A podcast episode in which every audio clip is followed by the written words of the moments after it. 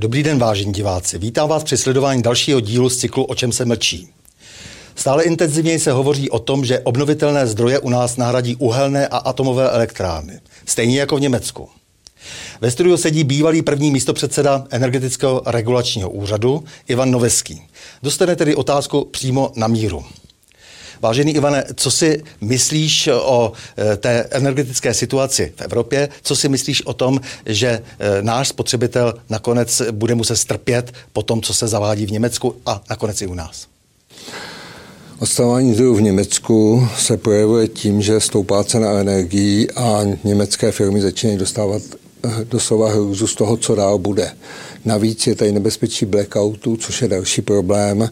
A pokud si představíme, že u nás v České republice dneska zhruba 80% elektrické energie vyrábíme z uhlí a z jádra, tak v tom případě si nedokážu představit, jak bychom dokázali v těch termínech, které dneska politici navrhují, přejít na ty takzvané bezemisní. Navíc u těch bezemisních zdrojů je další problém, protože opravdu čistě bezemisní zdroje, to je například třeba fotovoltaika. Ale určitě už není biomasa čistě bezemisní zdroj, protože biomasa naopak, když si vezměme, že dneska na biomasu potřebujete zhruba 2 to, je informace vysloveně jako ze statistik, 2 miliony tun biomasy, která se musí někde dopravit, to znamená, to nějakých zhruba 90-95 tisíc kamionů 20 tunových, které musí tu biomasu někam odvíst.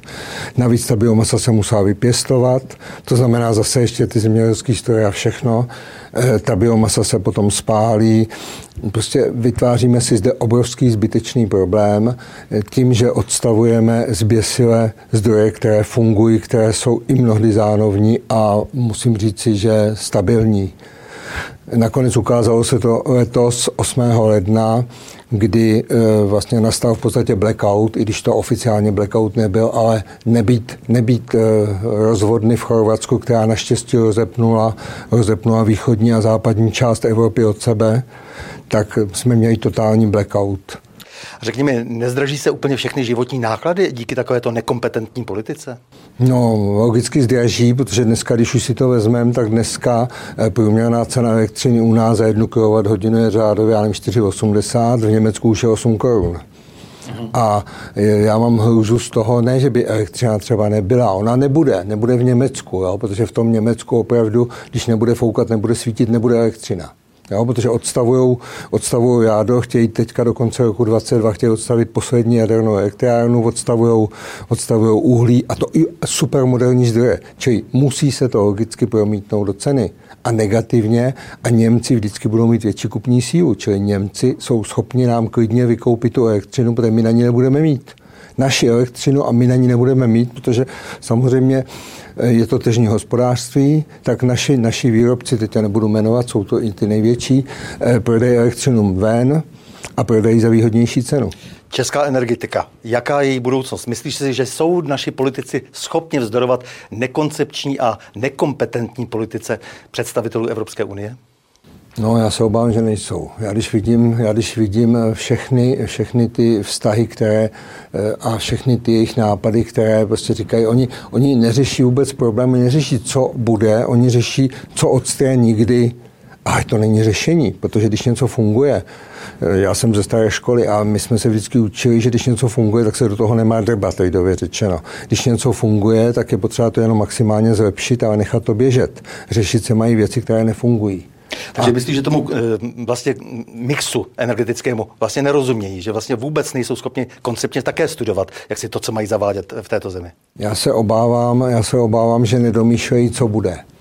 Já se obávám, že se vyleje s tou vaničkou i to dítě a bude to velký problém, protože v energetice to jsou všechno dlouhodobé investice a velmi dlouhodobé investice. A v momentě, kdy se něco zastaví, tak v ten moment nastane obrovský problém, protože než se to znova rozeběhne, jako to mají teďka třeba Švédi, eh, kdy eh, ve Švédsku, ve Švédsku byl nedostatek elektřiny, taky to nastalo až po tom lednovém blackoutu, a eh, najednou se říkalo, běhaly tady takové ty vtipy jako Greta nebude moc luxovat. Jo? A v, v tím pádem v tom Švédsku řekli, my musíme znova oživit jadernou elektrárnu, kterou už odstavili. Televize se nedá sledovat při svíčkách, jak říkají zelení.